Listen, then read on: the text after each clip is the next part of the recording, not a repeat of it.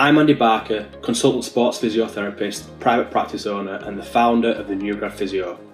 Having experienced my own rapid rise from student to dream job just 15 months after graduating, I know exactly what it takes to accelerate your learning and fly up the promotion ladder faster than you ever thought possible. Having previously worked at my dream sports club, the Leeds Rhinos, for over 10 seasons, I now consult with a number of individual elite athletes and sporting organisations whilst running my own private practice but my biggest passion is the New Grad Physio. I built the New Grad Physio to help New Grad physios, sports therapists, and sports rehabilitators just like you accelerate their own learning and learn the skill sets you need to become a competent, confident, and competitive New Grad Physio. There are specific challenges you will face as a New Grad therapist, and this podcast will deliver you actionable advice you can use to overcome these challenges and start your own successful New Grad journey. So let's get started. Hello and welcome back to the New Grad Physio podcast. I'm your host, Andy Barker, and in this episode, we're going to talk all about how we can potentially try and prevent hamstring injuries. So, hamstring injuries are a massive, massive problem. So, we see such a high prevalence and incidence of, of hamstring injuries. And despite all the, the efforts, the, the research, the money that's been thrown into hamstring injury management and ultimately trying to actually prevent hamstring injuries, in the first place, you know, it's clearly not working. If you look at hamstring injury rates and using sport as an example, hamstring injury incidence and the rate of injury per, let's say, a thousand hours and what have you, and the measures they use to, to track injury incidence is very similar today with all the new research and all this fancy technology and testing as it was 20, 30 years ago. So clearly, we're sort of missing a trick a little bit in terms of how we're actually uh, managing you know, hamstring injuries and particularly the efforts we're putting in place to actually try and prevent these hamstring injuries in the, the first place. So we know there's such a high sort of burden put on particularly soft tissue injuries like hamstring injuries and we see you know so many players you know come back to sport you know pay your patients you may be working with get back to the activities that they do like running uh, like you know recreational sport or whatever else it may be we see such a high, you know, hamstring re-injury injury. So, you know, we need to ask ourselves a question like sort of why that's sort of happening. And maybe listen to this podcast and you're thinking, you know, you, you don't see hamstring injuries every single day. Maybe you don't work in sport, maybe you work in the NHS or even private practice. But the concepts we're going to cover in this podcast will relate to any soft, soft tissue injury. So if you're seeing patients with problems like Achilles tendinopathy, with groin pain, with any really overuse type injury, the, the concepts we're going to cover will, you know, give you some some help, some information about how you can manage patients like this, not just patients with hamstring pain and hamstring injury, but in the best possible way. So I wanted to start the podcast with just talking really about injury prevention. So mm. it's something, you know, my background working you know, from university and straight to professional sport. I'm still working in, you know, consulting professional sport now alongside my you know, private practice work and obviously the work I do with the, the New Grad Physio. So my sort of, you know, all my time in sport, you know, a big part of what we do uh, as a as a job as a therapist working in sport is almost split in two. So it's almost to fix players up when they'd break, to get them back on the on the pitch, getting back on the you know, being able to play as fast as possible, being respectful for their injury, but ultimately to get them back and make sure when they do back, they don't break. But the other part of that is to maybe you know profile and screen players and to try and stop injuries actually happening in the first place. And we because we know that the longer players are in a, a sort of healthy state, if you like, the longer they are they go without injury, their incidence of injury actually will, will reduce. So we're, we're able to keep players better conditioned. The coaches are able to, you know, technically work with these players. The S&C coaches in a sports environment are able to continue to, to load them up in the gym and out on the pitch and, and do what they want to do. We know that that decreases the burden of injury uh, for athletes. So again, a massive part working in working in sport as a therapist is not only to fix players when they break, but to try to stop them breaking in the, the first place and keep them in that sort of healthy, healthy group of, of sort of players or athletes. The big problem, particularly with hamstring injury prevention, is there isn't really any evidence to, to really support it, no real robust evidence. And the big problem with hamstring, no, not just hamstring injury um, studies, but any sort of injury prevention studies is the fact that these these studies are not, and you know, and will, will always sort of struggle to to be controlled in the sense that you know you'd have to have a control group receiving no you know intervention in terms of injury and an intervention group. And the and the problem with you know using sport as an example what players are doing training wise out on the pitch in the gym is is so so different. So it's really hard to control those sort of settings to to then from a an evidence based point of view and an academic point of view, it's really hard to control the environments. If you've ever you know worked in sport or you know seen what happens in sport, you know whilst players may do similar sessions, their output say on a in a field session may be very different. That might be related to their position on the pitch. It might relate to the tactics for that particular game they're working towards, where they might be you know more or less involved depending on maybe the opposition players, the the sort of you know training to to prepare for, and whatever else it may be. So it is really difficult to to compare you know, athletic groups like that in, in terms of injury prevention. And when we are trying to use you know intervention techniques and injury prevention methods to see if there's a difference between uh, you know a, a control group and you know obviously an intervention group. What we do know about hamstring injury is you know correlations, if you like. But what we don't know is what actually causes it. We know when injuries, you know, like hamstring injury occur, we know they happen in, say, late swings, a real common part of the, say, running cycle where hamstring injuries actually happen. But we, we cannot, you know, put all our money on the line and say, you know, this is what causes a hamstring injury. You know, I spent so much time uh, during my masters. I basically did a systematic review on injury prevention programs for the lower limb in male team sport athletes, and the evidence base is you know pretty pretty poor. The evidence that is there, if there is a small amount we can sort of hold on to, generally relates to sort of strength training, which brings me on to my my sort of second sort of point, and it's all about really about getting strong. So there is going to be a bit of a disclaimer to this, but if there is any evidence that injury prevention programs are actually beneficial and actually do work, the programs that include some degree of strength training uh, are the ones to go for. So, in relation to hamstring injury prevention, those programs that include exercises like Nordics, uh, any sort of eccentric hamstring strength, RDLs, and those type of exercises tend to be much more beneficial than programs that don't include you know that type of that type of training. You know, I'm not going to go into any depth about the actual exercises like an RDL and Nordics. Nordics sometimes get a real bad name, and you know for whatever reason, but the the actual work the hamstring group has to do during that exercise, if done correctly, you know, is is a it's a really good exercise. The problem is that more a lot of people, a lot of athletes, even high level athletes, really struggle to do something like a Nordic actually very well. And you know, for me, not it's not something that I program with every athlete, even really high level athletes and really really strong athletes, if you like, because they actually struggle to coordinate well to do that exercise. And that's you know an exercise we may work towards, but in that might not be my go-to you know eccentric hamstring exercise. I may use something else like like an RDL, for example, to to be able to to use and be able to I guess to, to work the hamstring, if you like, in a, in a similar sort of way without the, the compensations that they might have with something like a Nordic.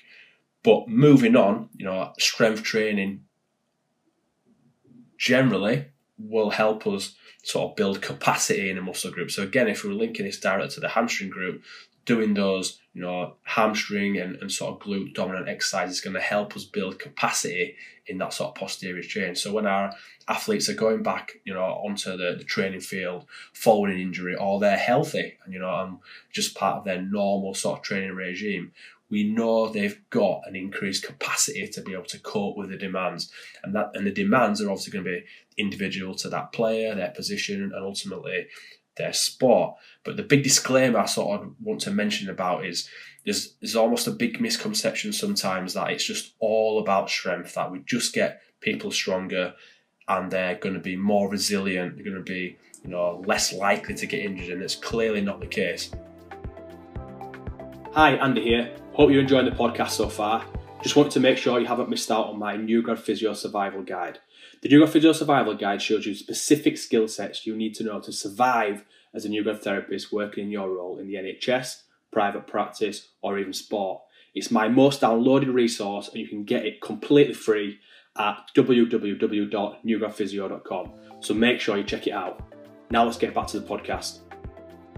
I work with a lot of you know high level uh, powerlifters and and strongmen. The the facility that I've got in the clinic is uh, adjacent to a sort of almost like a powerlifting and strongman gym, and some of those guys in there are strong. And I'm talking lifting two, 250, three, 350, 400 kilos for some of the big compound lifts, you know, the, the, the squat and deadlift and, you know, breaking 200 kilos, bench pressing, which is absolutely phenomenal. So when I go and training there, I'm uh, look like a little uh, a little lad compared to you know some of the some of the, weight they're sort of shifting around, but those guys still break down. And I appreciate they're pushing their their bodies to the limit with the sort of max lifting, but it might actually be earlier on in their sort of training block. They're building up to a sort of a, a competition, and they might actually be doing some high rep stuff in, in terms of you know sets of five or six or whatever it may be. And, and sometimes they break down with you know upper limb, lower limb problems, whatever it may be. I've seen hamstring injuries, you know, in this part population.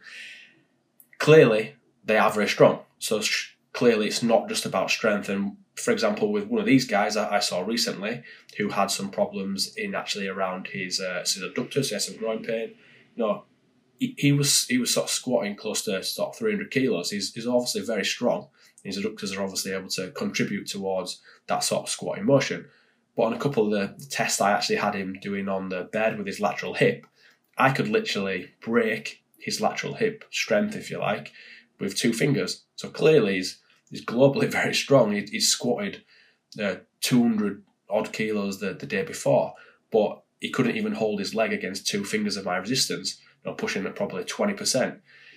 So sometimes it's not all about strength, sometimes it's about how muscles are coordinating, it's about how muscles are, are working and co-contracting and everything else. So just putting strength on on athletes, making them stronger and stronger and stronger, you know, it's probably going to help, you know, with the majority of, of athletes or patients you work with, but it's not the be all and end all. And I, you know, looking back now in my early career, particularly as a new grad working in sport, you know, I probably made this error, you know, a few times. There's a few players I can think back to now where I went down the the sort of that's that sort of strength avenue and just piled strength and gym, you know, and, and loading them up and got really strong. Some of these guys were the strongest, you know, they were hitting PBs on on some of their lower limb lifts, their you know deadlift, one RM and squat, back squat and front squat and everything else.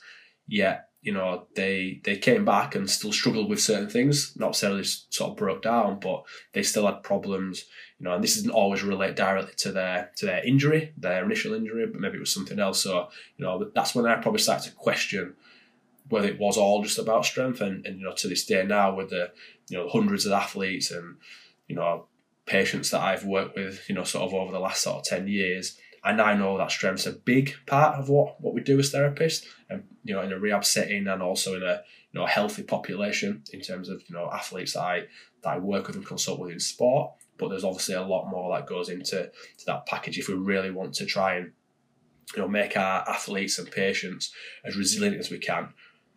And the final part, I want to relate to specifically to, to hamstring injuries, is about actually getting them to do what they need to do. So if we use a, football player or a rugby player as an example, these are both running based sports and we there's a growing body of evidence, there's a pretty robust amount of evidence to show that the hamstrings work really, really hard when we run fast. You know, I'm probably not telling you anything new there, and it's something you obviously know, but obviously as part of our, you know, end stage rehab, as part of our, you know, ongoing management of our players once they are back into into training, players need to run quick. You know, I had an example with a player I worked with. This is going back a few seasons now, but he actually was coming back from a hamstring injury and he rehabbed really well. So he had a pretty high grade hamstring injury, but we got him back up to, to full speed like really really quickly. He was back in training, back ready to go. He actually hit some um, some PBs during his end stage rehab. So by PBs,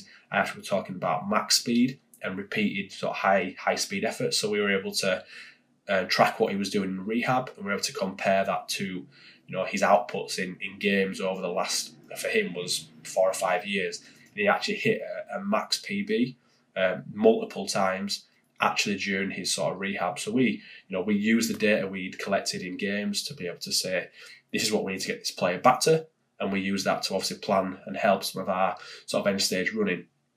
The problem he had is that he actually was fit, went back into training, he was playing games, but then about um, six weeks or so later, he actually picked up another hamstring injury, this time actually on his opposite side. And when we actually looked at some of his training data and also his uh, match output data, he'd actually gone got nowhere near those speeds again, even in the games he was playing. So even though he was he was healthy, back, he'd played five or six games, he trained every session during that point, you know. He actually was almost deconditioned from what he'd got sort of got up to. So he got to a max speed, you know, in, in his high level sort of running rehab and when he was back, you know, his handover sessions with the S and C guys. But actually when he was back in the the normal training group, if you like, he was actually deconditioned because he'd naturally gone about 75, 80% you know, max. That was in, you know, a few times in, in some of the games, you know, during that six week period. So then when we questioned, you know, why he'd broken down, that was obviously a big, big, you know, big component, a big contributor to why he actually broken down because he'd not hit those top speeds. He'd not hit the, those top speeds with enough sort of frequency. So you know, our sort of learning from that process is, you know, you know, we should probably monitor that better, and then we put some, you know, monitoring monitor in place for, you know, players like that coming back from injuries to make sure now then, you know, after that point when we're returning players to to training and when they were back in, in games, even if it is, you know, four, five, six weeks, if it's six months after, that they're still getting exposed to those high speed zones, those high speeds, particularly with soft tissue injuries like hamstring. So just to sort of round up this this sort of you know short and snappy sort of podcast in relation to preventing hamstring injuries, you know, I certainly don't think that we we can do that. We cannot specifically say that this exercise or this or this treatment modality or this intervention is going to stop players getting hamstring injuries. That's you know certainly the case, and the same would go for groin injuries. Would go for you know calf tears. Would go for hip flexor injuries or other soft tissue injuries like that. But what we do know is the fact we if we uh, prepare our you know, athletes, our patients in the best possible way. If we expose them to load, so whether that's in the gym through strength training, whether that's out on the field for a running based athlete in terms of the, the top speeds they're running at and the exposure to frequent, you know, high intensity efforts, then we're, we're going to be able to build resilience and we're going to be able to reduce the potential for injury. So preventing injury is a is a strong word. So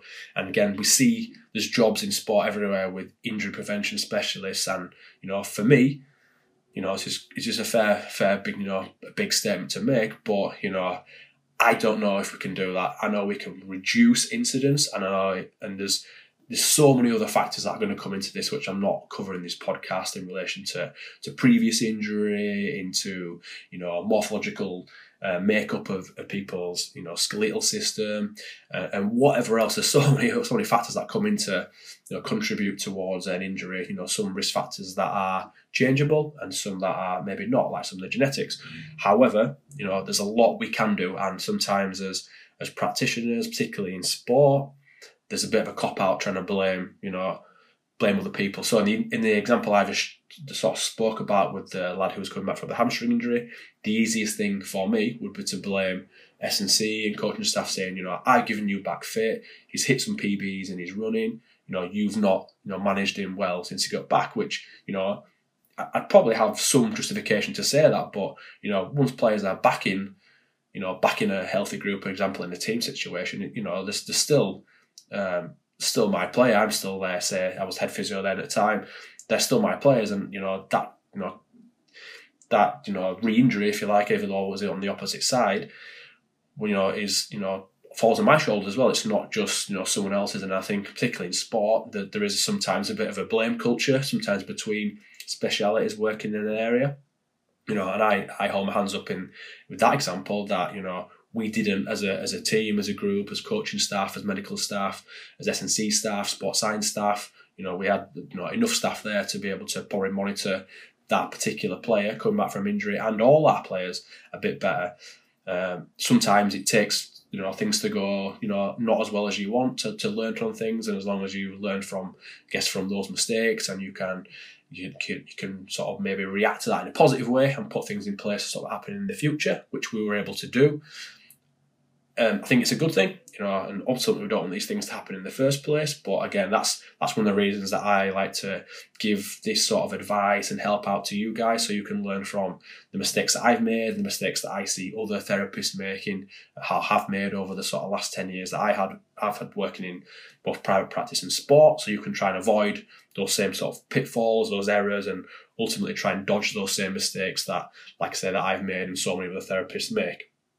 So I'd love to hear your thoughts on, you know, hamstring injuries and how you manage these injuries and what maybe you you try and do yourself in your own practice to try and reduce the burden of of injuries like hamstring or, or any other sort of overuse injury. So please reach out to me wherever you're seeing this on social media or uh, send me an email. Andy at Newgrad Physio is the best probably email to get me on and I'll get back to you straight away. So just to finish up, last week, um, well, last week from when I'm recording this podcast, I was down at Therapy Expo in Birmingham. It was great to to meet so many new grads that come into the stand, or the new grads that came to some of my presentations, either in the lecture theatre or a couple of the sort of practical demonstrations that I did. It's been great. So I had some copies of the book uh, available when I was down at Therapy Expo, and it was great to, see so many guys come down to down to the stand and take a copy of the book. And it's already been great to hear some of those those therapists that have already started, you know, working their way through through my book about, you know, the the information they're sort of taking from it and how they're actually putting it into place, into practice, into their own practice to help them become, you know, more competent at what they're doing, more confident in what they're doing, and ultimately more competitive as a new grad physio. So if you want to hear a bit more about my book and read about my story and how you can actually use the, you know, the mistakes I've made, like I talked about spoke about in this sort of podcast and how I was actually able to sort of fast track my own career and how you can use you know the same sort of setup and, and steps that I made and steps that I took to do the same for your own career. Check it out on my website. So if you go to newgradphysio.com forward slash book, there's a bit more information about the book, a little short video, it'll detail a bit more about the content and what's involved. By all means, check it out. Any questions, please let me know. But thanks for your time for listening. I really do appreciate it. Uh, I'll speak to you all very soon. Enjoy the rest of your day, whatever you've got up to, and I'll speak to you soon. Thanks for listening to the New Grad Physio podcast. If you've enjoyed this content, you will love my website, newgradphysio.com, which is packed full of free content to help you, new grad physio, sports therapist, or sports rehabilitator, overcome the specific challenges you face day to day in your clinical practice. Here you can view my blog and you can also download my New Grad Physio Survival Guide, which shows you the specific skill sets you need to know to survive as a new grad therapist working in your role in the NHS, private practice, or sport. I'm really passionate about the new grad physio and trying to help as many new grad therapists as I can. So if you've enjoyed the podcast, then please leave a review, and even better, tell somebody else about it. Enjoy the rest of your day, whatever you're up to, and here's to your own successful new journey.